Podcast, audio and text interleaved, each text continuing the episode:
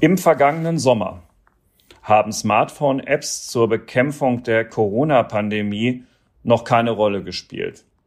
Es gab kaum Infektionen, die damit hätten aufgespürt werden können. Das hat sich gravierend geändert. Wir sind inmitten oder vielleicht sogar erst am Beginn der vierten Welle der Covid-19-Pandemie. Und die Corona-Warn-App und die Luca-App stehen plötzlich wieder im Mittelpunkt des Interesses. Die Warnungen schnellen in die Höhe. Zugleich gibt es aber auch nach wie vor erhebliche Kritik an den Apps. Darüber wollen wir am Beispiel von Luca heute reden. Herzlich willkommen zum FAZ Digitech Podcast, liebe Hörerinnen und Hörer.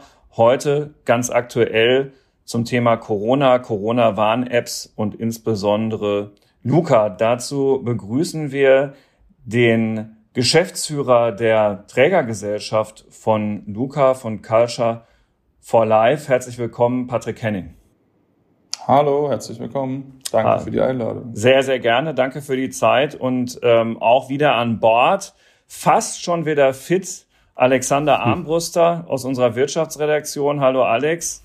Hallo. Mein Name ist Carsten Knop. Ich bin einer der Herausgeber der Frankfurter Allgemeinen Zeitung und diejenigen von Ihnen, die uns in der vergangenen Woche zugehört haben, wissen, dass wir da kurzfristig die Gänge wechseln mussten, eine Digitech-Sonderfolge produziert haben, weil wir Patrick Henning kurz versetzen mussten, aus Gründen. Aber heute sind wir wieder komplett.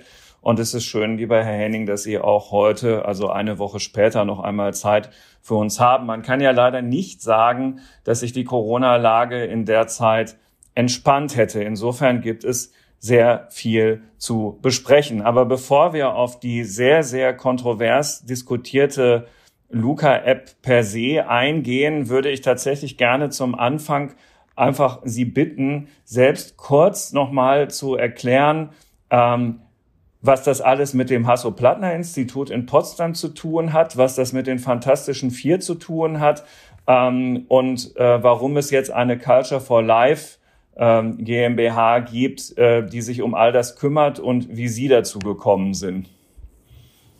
Ja, sehr gerne. Wir sind im Grunde auch so ein Stück weit mit dem Zufall zu dem ganzen Thema gekommen im letzten Jahr. Ich glaube, es war August.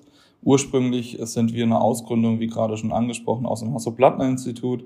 Wir haben uns sehr viel mit Sicherheitssoftware, Kryptographie beschäftigt, machen das seit vielen Jahren mit verschiedenen Unternehmen, Forschungseinrichtungen, haben mit der Bundesdruckerei eine hochsichere Dropbox entwickelt, die gerade auch nach Common Criteria zertifiziert wurde. Also sind eigentlich sehr aus diesem Technologie- und Verwaltungssoftware Hintergrund getrieben und sind so im letzten August, als es auch im Übrigen hieß, von jeder Seite, bitte schmeißt den Datenschutz weg und die Gesundheitsämter kriegen keine Daten, angetreten, Daten sicher von A nach B zu übertragen und haben auf dem Weg auch Smudo, Michi und die Fantastischen Vier kennengelernt. Aus dem privaten Umfeld hatte jemand die Idee dazu, weil es überall hieß, Kontaktnachverfolgung in den Gesundheitsämtern ist schwierig und deswegen muss das gesellschaftliche Leben stillstehen. Und da haben wir uns gedacht, das können wir doch besser machen. Das können wir doch digital in den Griff kriegen. Wir können doch digital zwischen Nutzerinnen und Nutzern und Gesundheitsämtern Daten austauschen. Daten schützen heißt nicht keine Daten nutzen. Daten schützen heißt Daten sicher zu übertragen. Und genau das haben wir mit Luca umgesetzt. Und ich glaube, da sind wir auch relativ weit gekommen bisher.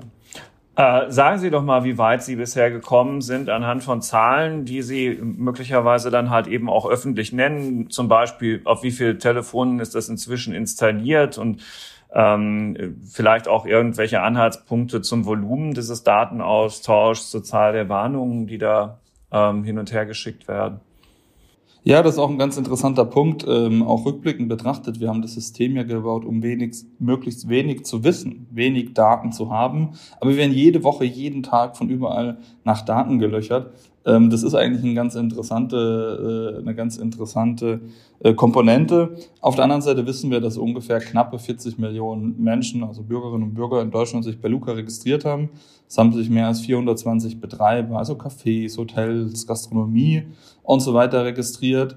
Und insgesamt sind 323 Gesundheitsämter an das System angeschlossen. Und wir haben eine durchgängige Verschlüsselung von einem Smartphone. Auf meinem Smartphone wird was so verschlüsselt, dass es am Ende nur das Gesundheitsamt lesen kann im Falle einer Infektion und die Daten zur Nachverfolgung nutzen kann. Und zeitgleich, und ich glaube, das ist ein komplett neues Level an Transparenz, wenn irgendjemand eines Gesundheitsamtes in Deutschland Zugriff auf meine Daten erhält, bekomme ich als Nutzer sofort eine Mitteilung auf mein Smartphone. Achtung, Gesundheitsamt Hamburg, Berlin, Mitte hat heute im Rahmen von der Nachverfolgung auf meine Daten zugegriffen. Ich glaube, so ein Level an Transparenz haben wir in Deutschland bisher noch nicht gesehen.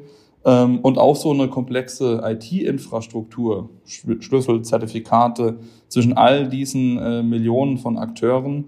Ich glaube, auch so eine Komponente an der Schnittstelle Bürger, digitale Verwaltung gab es in der Form auch noch nicht. Insofern sind wir dann natürlich ein Stück weit auch neue Wege gegangen. Sicherlich nicht alle ganz einfach, manche auch durchaus steinig. Aber wir freuen uns, dass wir jetzt eines der sichersten Infrastrukturen in dem Bereich zur Verfügung stellen können.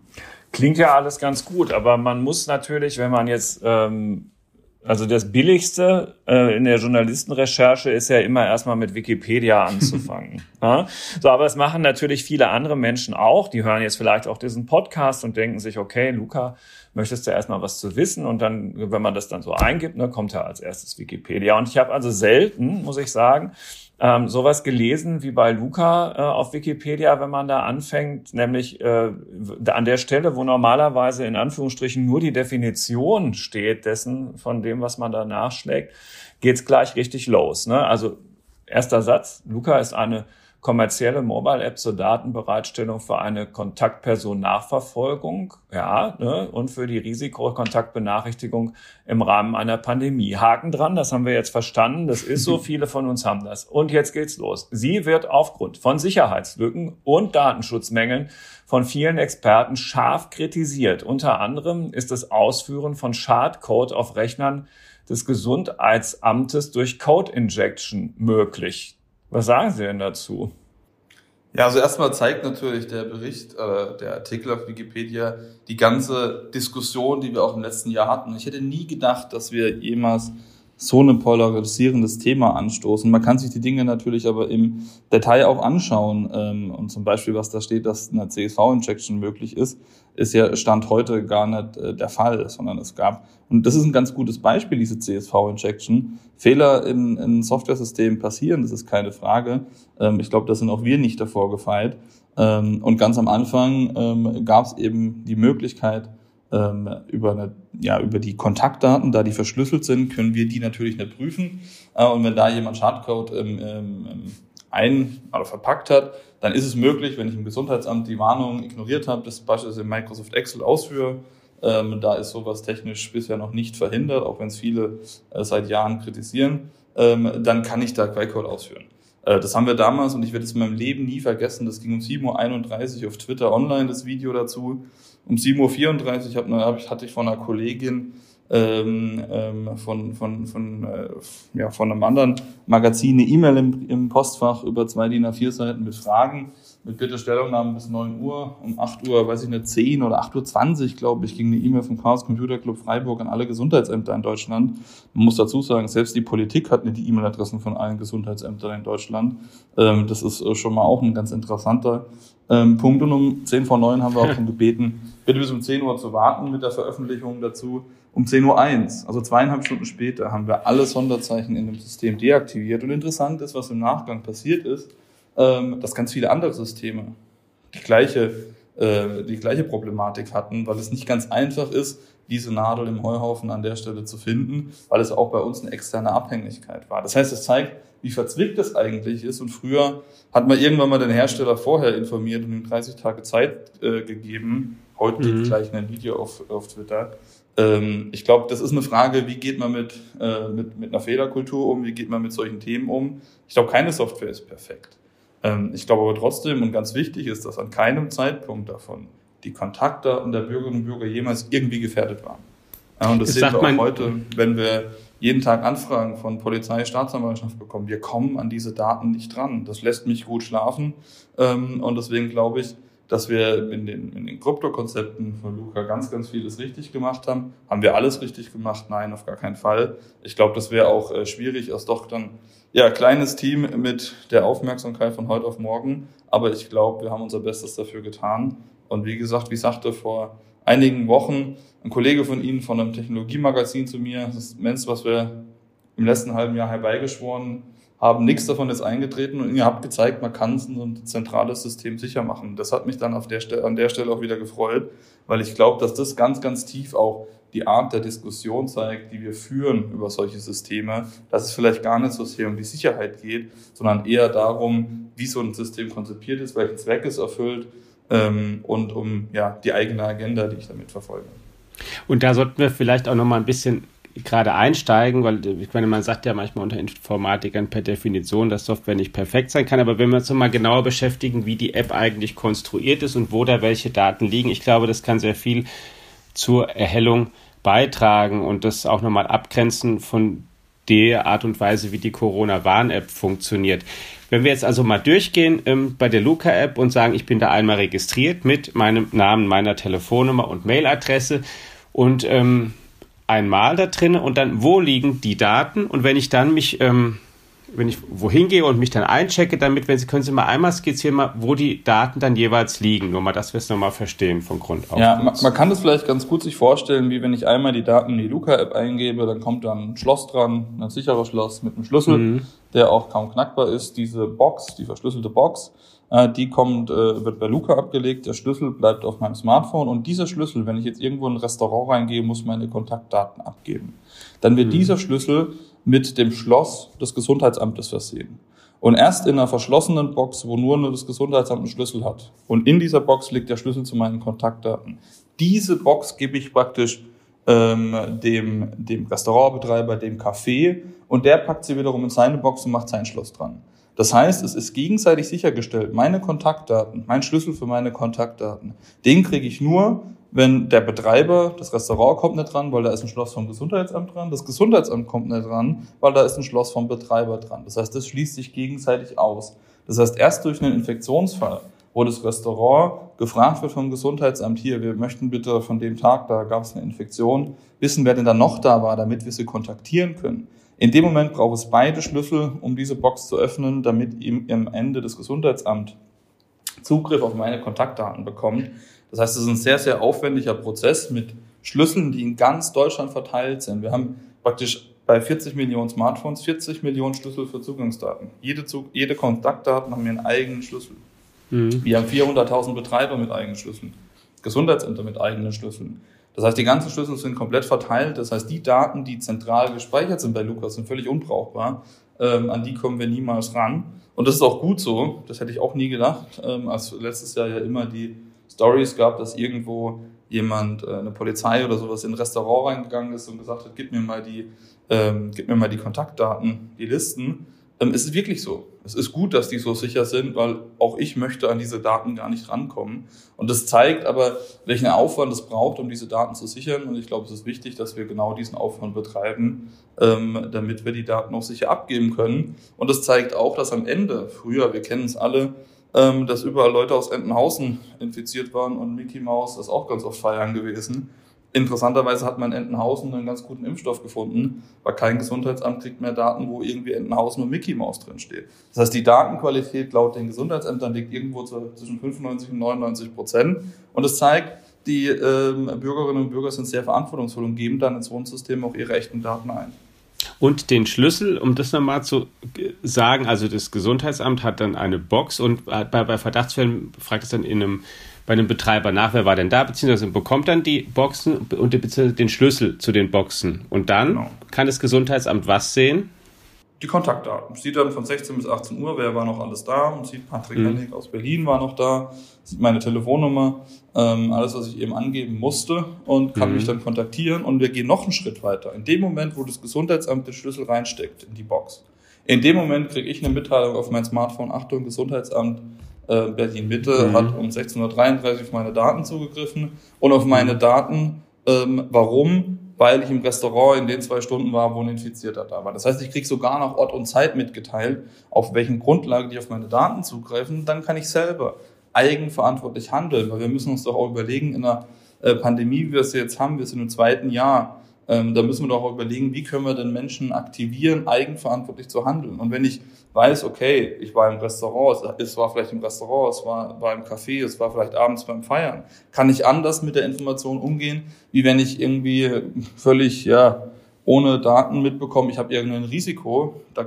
ist für mich schwer, irgendwas irgendwie zu handeln. Und ich glaube, das ist ganz, ganz wichtig, dass wir es schaffen, Menschen zum proaktiven Handeln zu bewegen. Wir sehen das gerade beispielsweise auch in Hamburg, die arbeiten ganz viel mit diesen Warnmeldungen, weil wir gesagt haben, da muss die Information rein, wie war der Umstand, wie war die Infektionshistorie am gleichen Ort in der Vergangenheit, die Expertise, Lüftung und so weiter, das haben nur die Gesundheitsämter. Wir müssen diese Expertise skalierbar machen, dass wir alle Bürgerinnen und Bürger diese Informationen kriegen können, um mit so einer Pandemie umzugehen. Da gibt es ganz interessante Aspekte.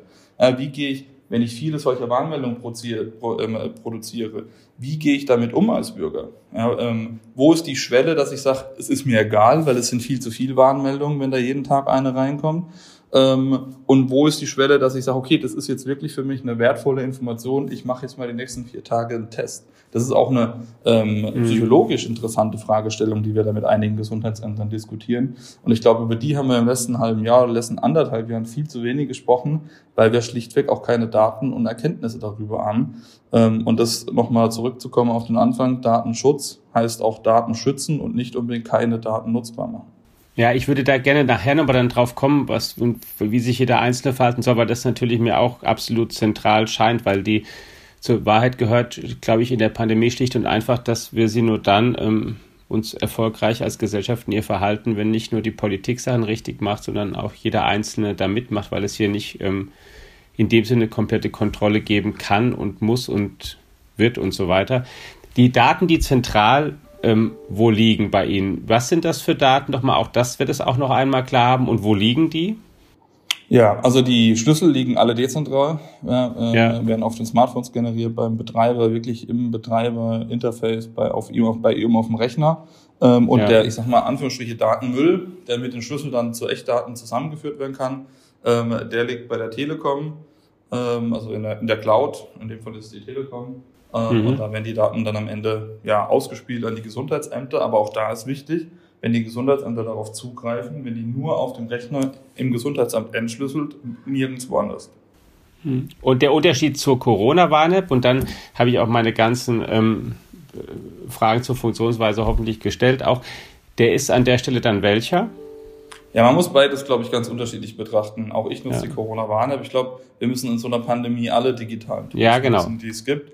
Und die Corona-Warn-App ist aber entstanden als Risikoradar. Ursprünglich mal aufgrund des Abstandes, mich zu warnen. Natürlich kann dann auch derjenige, der vielleicht in der Nachbarwohnung wohnt, gewarnt werden. Die Information habe ich ja an der Stelle nicht. Und ich kriege am Ende auch keine Informationen, wann war das jetzt genau? War das jetzt morgens in der S-Bahn, war es mittags im Büro oder abends im Café oder im Restaurant?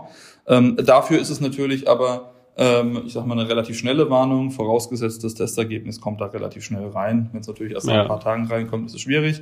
Aber daher ist es natürlich eine sehr schnelle Warnung, weil gar kein Mitarbeiter mehr im Gesundheitsamt drauf gucken kann. Auf der anderen Seite brauche ich natürlich, da wo Luca reinspielt, ist eben genau der Teil, wo die Expertise der Gesundheitsämter relevant sind. Und da ist natürlich vergangenes Infektionsgeschehen, Lüftung an verschiedenen Orten, der genaue Umstand vor Ort, wie sieht's auch vor Ort aus? Ne? Infizierter ist verantwortungsvoll, der sagt im Gesundheitsamt, wie es aussieht. Wenn ich vielleicht beim Betreiber anrufe und da war es vielleicht vor Ort ein bisschen schwierig im Hygienekonzept, wird er das natürlich gar nicht zugeben. Das heißt, wenn ich praktisch Daten brauche zum Infektionsgeschehen, die Bereiche, da nutze ich Luca. Und vielleicht im privaten Bereich, da wo es rein um Abstand geht, wo ich schnell Leute warnen will, da die Corona-Warn-App. Und der große Unterschied ist einfach die Anbindung an die Gesundheitsämter. Und wenn ich möchte, dass die Gesundheitsämter aktiv mit eingebunden sind, für die Bereiche nutze ich Luca. Und für Bereiche, wo ich will, dass es komplett auf reiner Peer-to-Peer-Basis basiert, da nutze ich die Corona-Warn-App.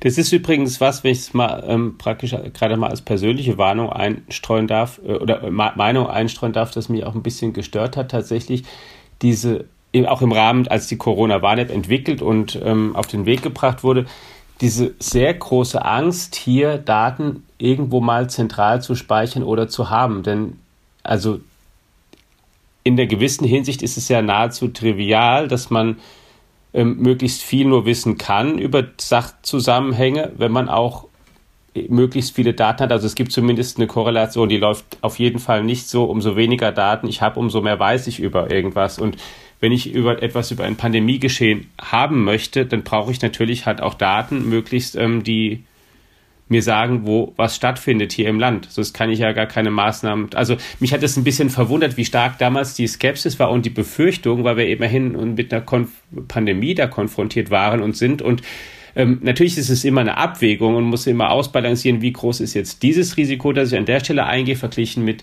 dem Risiko, was ich, dem ich ohnehin ausgesetzt bin. Und dann muss man sich immer überlegen, wie gewichte ich das und was überwiegt und so. Aber ich selbst habe, wenn ich ehrlich bin, sehr gestaunt darüber, wie groß die Skepsis oder die Angst war, weil das in einem gewissen Sinne... unerlässlich ist, dass mancher in diesem Land halt auch bestimmte Sachen einfach weiß, wenn er Entscheidungen treffen soll. Und wir können uns auch andere Systeme anschauen im Gesundheits- und Finanzbereich. Na klar. Die meisten Systeme sind zentrale Systeme. Und da sind die Daten teilweise völlig unverschlüsselt. Das heißt, wenn wir das, was Sie jetzt gerade erwähnt haben, finde ich, das ist ein ganz wichtiger Punkt. Wenn wir den wieder zurückfahren auf die Antragungsgeschichte von Wikipedia, dann ist vielleicht die Diskussion, die Sie gerade angesprochen haben im letzten Jahr, auch der Grund dafür, dass es die Kritik gibt, die es bei uns gab. Ne? Weil man natürlich mit viel, viel Kraft das geschafft hat, zu sagen, Mensch, es gibt da kein System, was irgendwie Daten erfasst. Und jetzt haben wir es dann geschafft, dass so ein System doch Akzeptanz in der Bevölkerung führt. Das war ja immer das, was man auch angeführt hat als Grund. Will ich auch gar nicht verteufeln. Entscheidung war so, wie sie ist. Aber deswegen, glaube ich, müssen wir alle Tools nutzen, die es gibt und die wir an der Hand haben. Und jedes Tool, was uns am Ende Infektionen erspart und vielleicht auch nur ein paar Menschen dann im Pflegeheim weniger sterben lässt, ist es, glaube ich, wert, dass wir es einsetzen. Weil, ganz ehrlich, Lockdown und alles ist das Schwierigste am Eingriff. Ich glaube, dass wir Tools wie Luca das wollen wir nicht nochmal. Ja. Ja. Ist das minimalinvasivste, was wir machen können. Herr Henning, Sie haben gerade schon gesagt, den Namen der Stadt Hamburg erwähnt. Ist das sowas Ähnliches wie die Luca-Hauptstadt in Deutschland? Ja, weiß ich gar nicht. Also es ist zumindest eine Stadt, die ganz, ganz weit vorangegangen ist, die uns auch sehr, sehr eng im Austausch ist. Aber zum Beispiel das Land Niedersachsen ist da auch sehr, sehr weit vorne dabei in der Nutzung davon.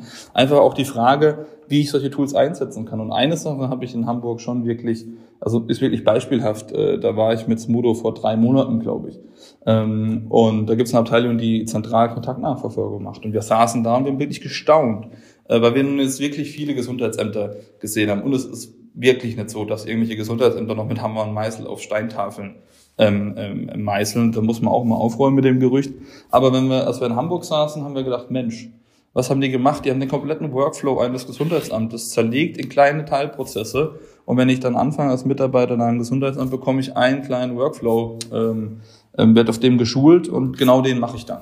Beispielsweise einen Infizierten anrufen, einen Betreiber anrufen, Risiko einschätzen etc. pp. Und dadurch werden dann automatisch weitere Tickets erledigt. So wie wir das irgendwie aus der Wirtschaft kennen, so hat man dann ein Gesundheitsamt aufgesetzt. Und das ist einfach beispielhaft, weil dort funktioniert das auch ganz gut. Und wir sehen ja auch in Hamburg ist die Stadt, die auch die meisten Warnmeldungen bei Luca auslöst. Und wenn ich irgendwo im öffentlichen Bereich unterwegs bin, dann habe ich doch als Gast auch ein Interesse dran, dass das Gesundheitsamt mich informiert, wie sie das Risiko jetzt an dem Ort einschätzen, wo ich gerade war, weil die vielleicht wissen aus den letzten 4 Wochen, Mensch, da ist es vielleicht schwieriger, weil da ist halt eng und so weiter. Weiß Gott, ist ja jetzt nichts Schlimmes, aber es ist halt mal so manchmal, dass das Risiko unterschiedlich ist, aber das geht natürlich nur, wenn ich die Daten habe. Und Hamburg geht ja noch einen Schritt weiter gegangen. Die haben beispielsweise auch die Menschen gefragt, die im Impfzentrum waren, ob sie denn ihre Daten dem Hamburger Gesundheitsamt zur Verfügung stellen. Das heißt, die sitzen als einziges Gesundheitsamt nicht in Deutschland jeden Morgen da und müssen bei den Infektionsmeldungen erstmal alle Leute abtelefonieren, wer denn geimpft ist und wer nicht. Das spart einfach extrem Zeit. Das heißt, wir haben uns in der Pandemie durch manche Entscheidungen das Leben so schwer gemacht. Und das trifft uns jetzt gerade, wenn wir anschauen, dass die meisten Gesundheitsämter in Deutschland keine Nachverfolgung mehr machen, sondern es gar nicht mehr schaffen, die Indexpersonen, die positiven Personen anzurufen, sondern teilweise 3-4 Tage brauchen, jemanden anrufen und derjenige denkt, ich habe doch noch 24 Stunden nichts gehört, ich dachte, ich bin negativ. Ja, nee, ich bin halt doch positiv. Also da haben wir in den Teilprozessen Probleme drin, die wir eigentlich lösen müssten. Und das hat Hamburg als Workflow-getriebenes Gesundheitsamt wirklich einzigartig gemacht. Und Vielleicht hängt es auch ein Stück weit damit zusammen, ist sicherlich ein Teil. Drum ist die Inzidenz in Hamburg auch vielleicht deutlich besser wie an anderen Stellen. Nun ist Hamburg das eine und Niedersachsen halt eben auch möglicherweise mit auf dieser einen Seite der Spalte zu sehen. Auf der anderen Seite steht ein Land wie Brandenburg. Brandenburg erwägt den Ausstieg aus der Nutzung der Luca-App. Da hat es in einer Antwort des Gesundheitsministeriums in Potsdam auf eine Anfrage, in dem Fall der AfD-Landtagsfraktion, geheißen, Zitat, inzwischen ist festzustellen, dass sich die Erwartungen, die in die Luca-App gesetzt wurden, bislang teilweise nicht erfüllt haben. Und weiter steht dort, sofern sich die Luca-App nicht spätestens zum Jahresende 2021, also wenn man so will, gibt's noch 4 Wochen Zeit, im Praxiseinsatz bewährt hat, ist eine Beendigung des bestehenden Vertrags zu erwägen. Was sagen Sie denn dazu? Ja, man konnte sich in Brandenburg die Situation relativ einfach anschauen. Wir sind mit Brandenburg ja auch in Kontakt. Und natürlich arbeiten und Gesundheitsämter unterschiedlich. In Brandenburg ist es aber so, dass die Gesundheitsämter wirklich Lust dazu haben, das zu nutzen. Aber es gibt in Brandenburg einen Konflikt mit der dort ansässigen Landesdatenschützerin, die sagt, dass diese Datenerfassung, auch wenn sie in der Corona-Verordnung vorgeschrieben ist, unverhältnismäßig ist. Sie ist verantwortlich für die Verwaltung da und insofern, wenn sie den Mitarbeitern sagt, sie dürfen es nicht nutzen, dann kann ich auch keinen Nutzen davon haben. Ja? Das eine bedingt das andere. Das ist somit auch das, was wir vorhin andiskutiert haben. Ja? Wenn das, was wir mit Luca gemacht haben, wir haben, ich glaube 400 Seiten Datenschutzdokumente, Datenschutzfolgenabschätzung und so weiter. Jetzt haben wir ja nicht nur 13 Landesdatenschützer, mit denen wir Verträge haben. Natürlich gibt es unterschiedliche Meinungen. Wir versuchen da immer alle unter einen Hut zu bringen. Wir haben in Berlin die Datenschutzbehörde, die für uns verantwortlich ist, aber wir haben natürlich dann auch auf Bezirksebene, auf Landkreisebene nochmal über einen Datenschützer. Wenn wir jetzt unsere 400 Seiten mit guten 400 Datenschützern in Deutschland diskutieren, da können Sie sich ungefähr steuern, wie komplex das ist. Und das ist ein Problem dieser ganzen Thematik, dass da gar nicht so sehr auf den Inhalt geguckt wird. Und wenn eine Forderung aus dem Datenschutz anfängt, ein zentrales System ist ganz übel und böse, dann sieht man daran schon, dass es gar nicht so sehr um Datenschutz geht, sondern dass es eigentlich eher eine politische Meinung ist. Und in dem Moment, wo das natürlich vermischt wird, ist es natürlich auch ein bisschen schwierig. Ich finde auch dieses, also um das nochmal zu sagen, wenn ich das höre, auch gerade wieder ein zentrales System ist ein, was heißt denn, also wollen wir mal durchgehen, wie viele zentrale Systeme es im öffentlichen und privatwirtschaftlichen Bereich in diesem Land gibt, wo Daten gespeichert werden? Ich weiß gar nicht, was ich mit dem Satz machen soll, ehrlich gesagt. Ja, also wahrscheinlich 98%, 99%. Ja, jedes Online-Banking-System, jedes Kassensystem. Also wenn die das alle nicht dürften, dann würden alle möglichen Unternehmen wahrscheinlich auch sagen, tschüss, gute Nacht, dann geht's halt nicht weiter so richtig. Also über Facebook, Google wollen wir gar nicht reden, sondern rein wirklich Systeme, denen wir auf unsere Daten anvertrauen, ja. Gesundheitssysteme und so weiter. Also diese Diskussion ist so ein bisschen eine Diskussion, die ja auch während Corona aufgekommen ist.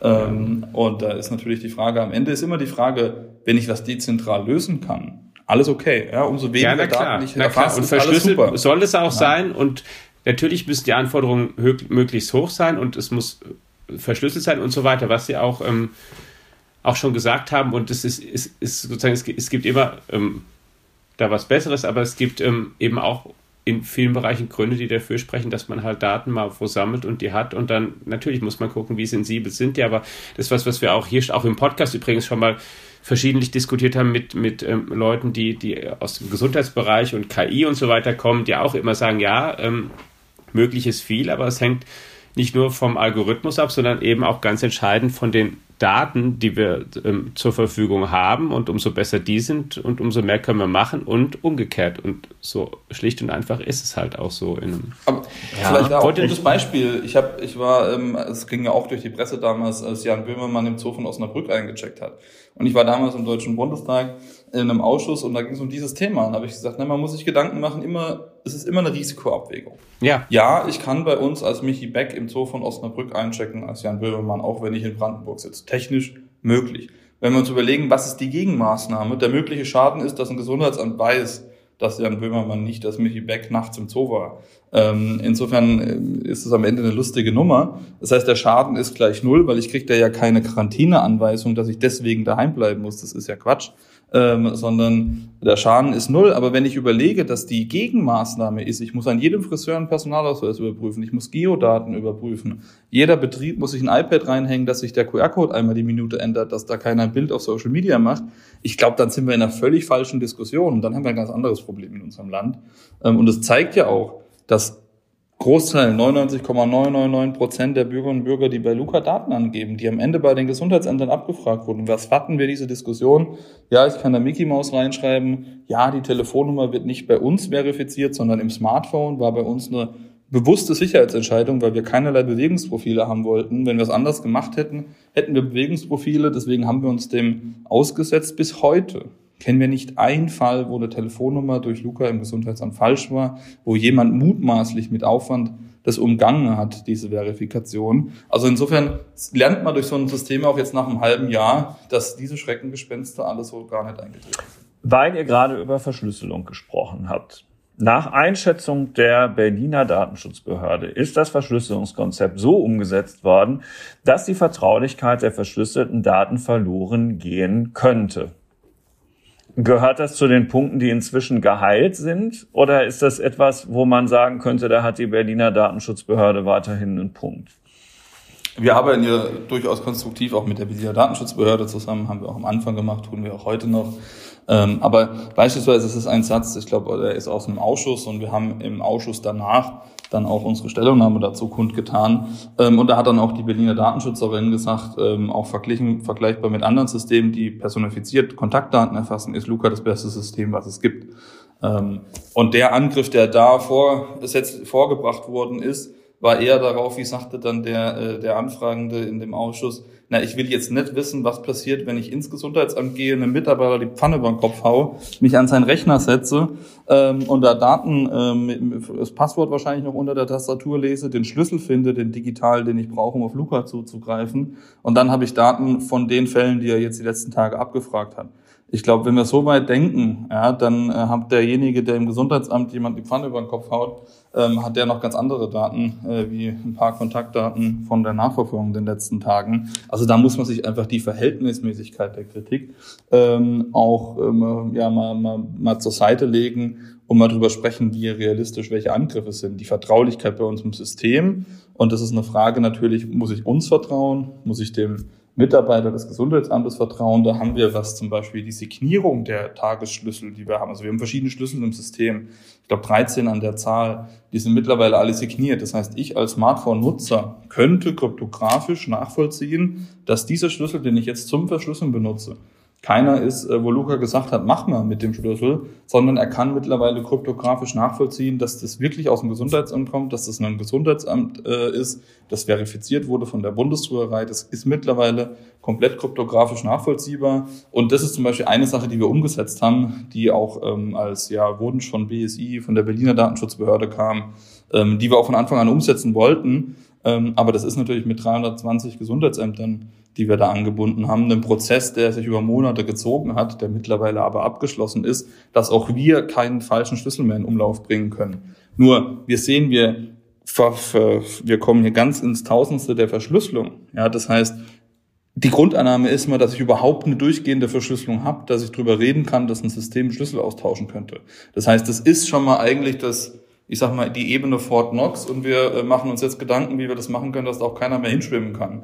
Man muss sich, glaube ich, so die Verhältnismäßigkeit die muss man schon wahren und dann, glaube ich, kann man so Systeme auch immer sicherer machen und ich glaube, das haben wir im letzten halben Jahr auch getan und sind da auch dankbar für jeden Input, den wir von rechts und von links bekommen haben.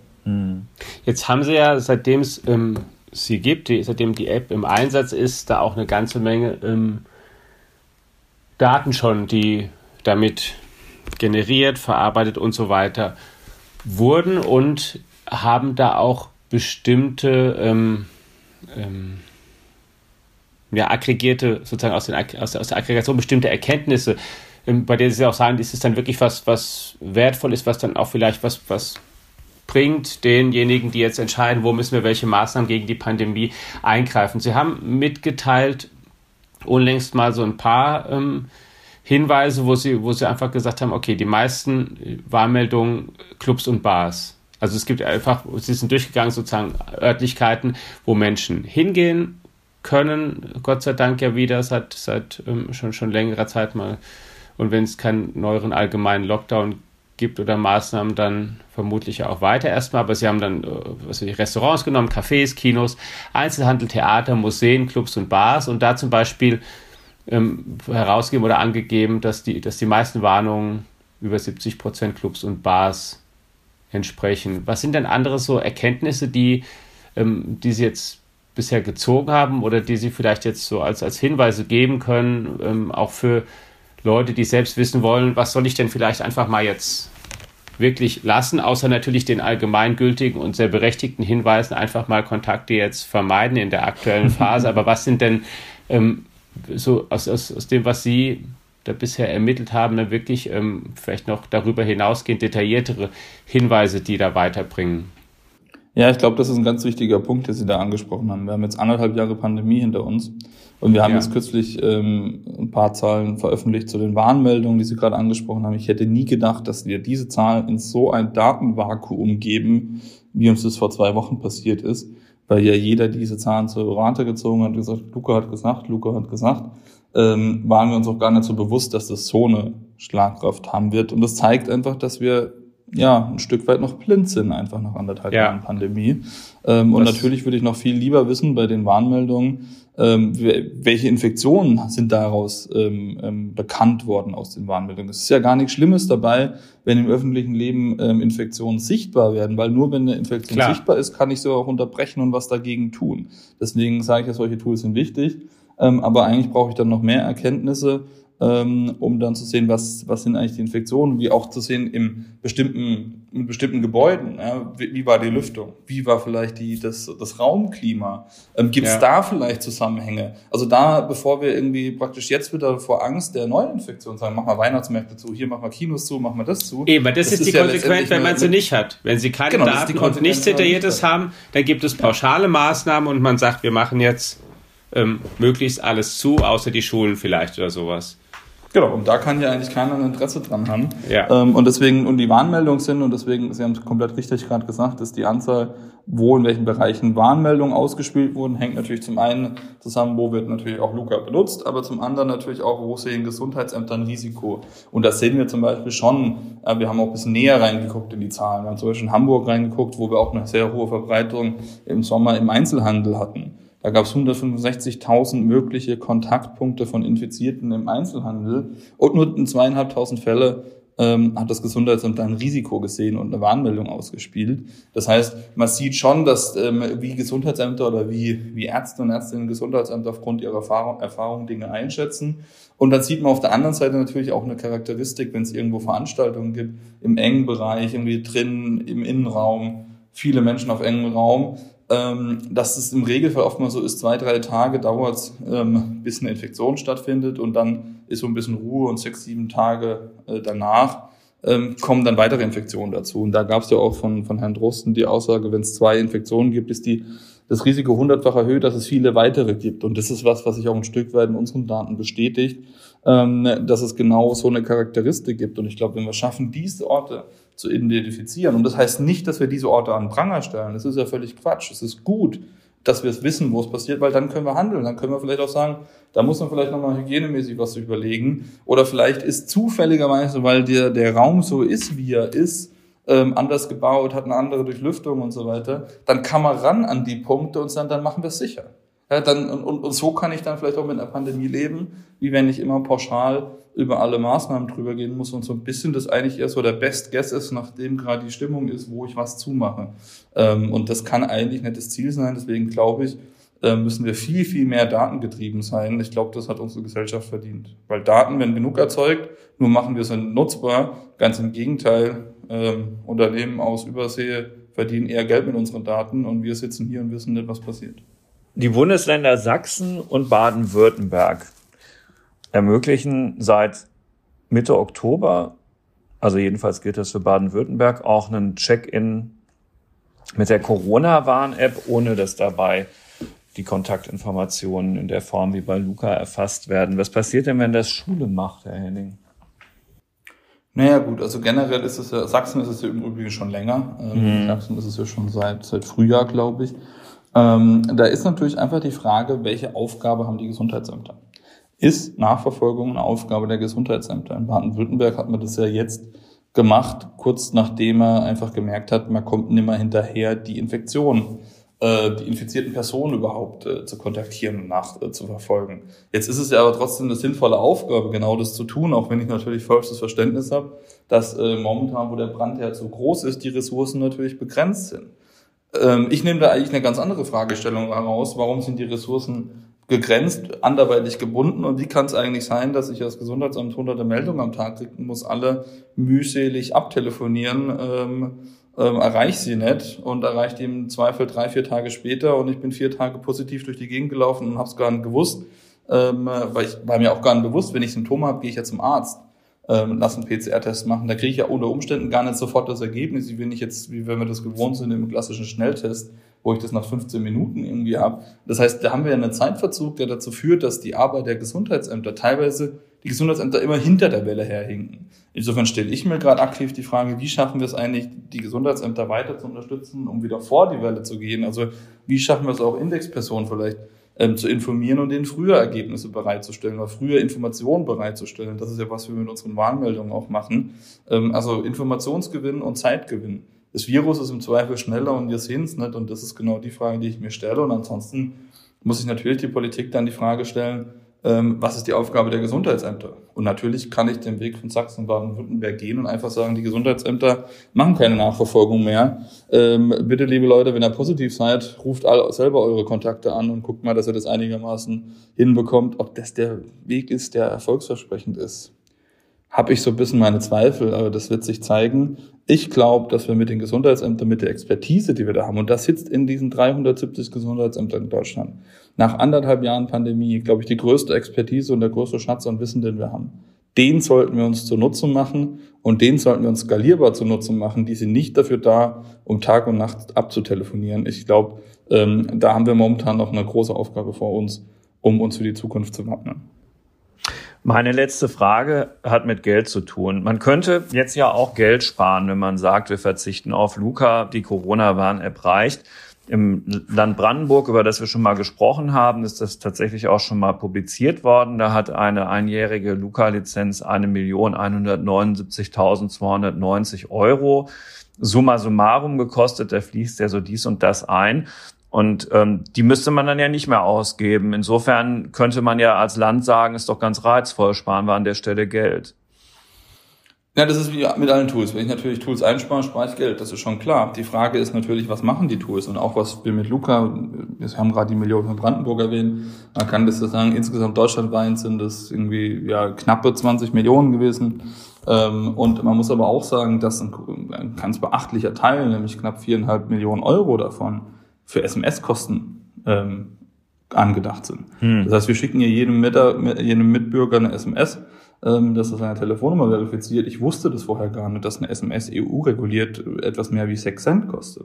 Das sind allein 4,5 Millionen €. Dann gibt's natürlich auch noch ein Stück Infrastruktur bei der Telekom, Zertifikate von der Bundesdruckerei und natürlich auch noch ein paar Mitarbeiter bei uns, Support und so weiter.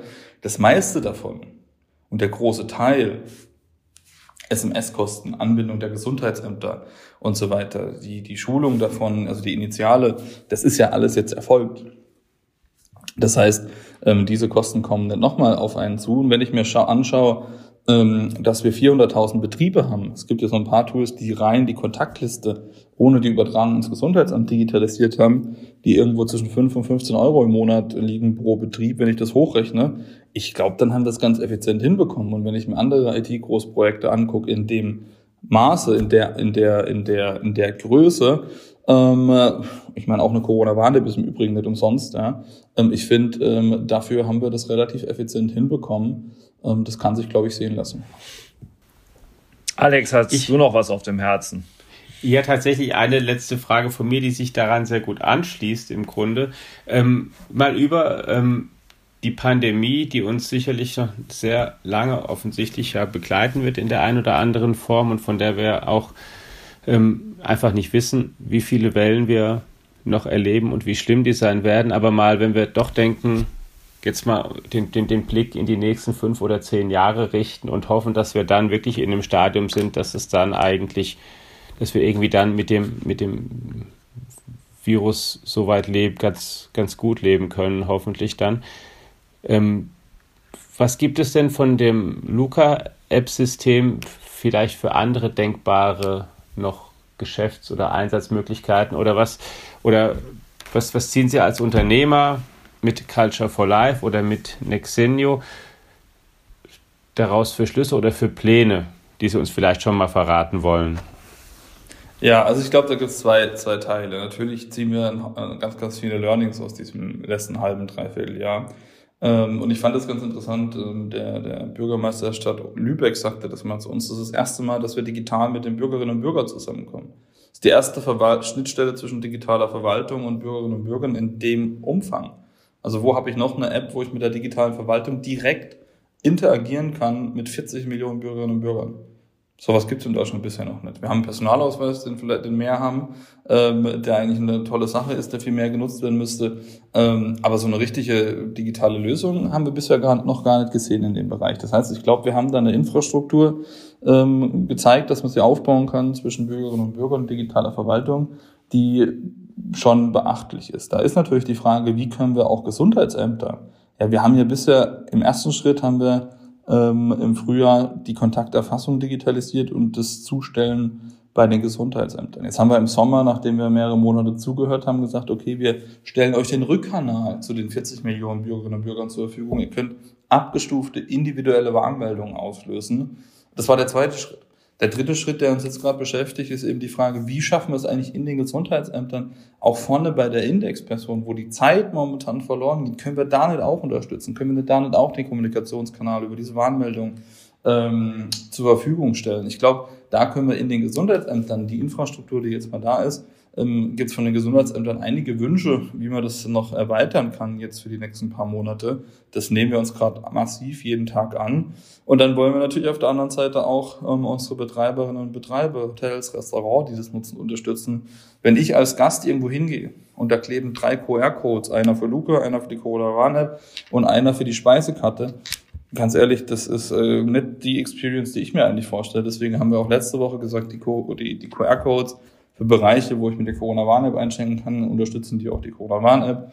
Mittlerweile kann ich die Speisekarte mit einfügen, dass dieses ganze Handling einfacher wird, dass wir hier auch kontaktfreier unterwegs sein können. Ich glaube, jedes bisschen, was wir nutzen können, so eine digitale Infrastruktur, die uns digital nach vorne bringt, als Gesellschaft nach vorne bringt und uns in der Pandemie jetzt vielleicht auch ein Stück weit hilft. Ich glaube, alles, was wir dafür machen könnten, sollten wir tun. Und wir sehen das auch als unsere Verantwortung, da den Gesundheitsämtern und den Betreibern zu helfen. Und das werden wir jetzt auch eine ganze Weile noch tun. Und dann werden wir schauen, wie es aussieht. Wir wissen ja alle nicht, wie es weitergeht. Und dann sprechen wir vielleicht einfach im Frühjahr nochmal, wie dann die Situation aussieht. Vielleicht ist es ja vorbei. Ha! Keep my fingers crossed. Schön wär's. Mit Patrick Henning haben wir über die Luca-App gesprochen. Eins der umstrittensten, aber auch spannendsten IT-Projekte der Corona-Zeit. Wir werden die Diskussion weiter verfolgen, genauso wie die Entwicklung der Pandemie. Möge es jedenfalls dazu beitragen, dass es alles nicht ganz so schlimm wird, wie es ohnehin, also schlimm ist es schon, aber was immer an Eindämmung möglich ist, es möge seine Wirkung zeigen. Aber natürlich soll auch weiterhin offen darüber diskutiert werden, was daran gut und was daran schlecht ist. Ich glaube, das ist uns hier ganz gut gelungen. Vielen Dank dafür, lieber Herr Henning. Vielen Dank, lieber Alex. Ihnen, liebe Hörerinnen und Hörer, fürs Zuhören. Wie immer an dieser Stelle der Hinweis auf unsere FAZ Digitech App, wo Sie sämtliche Digitalthemen, die uns hier in unserem Medienhaus bewegen, jederzeit auch nachlesen können und selbstverständlich alle Digitech-Podcast-Folgen zum Nachhören finden. Eine gute Woche, bleiben Sie gesund. Bis bald. Tschüss. Ciao, danke.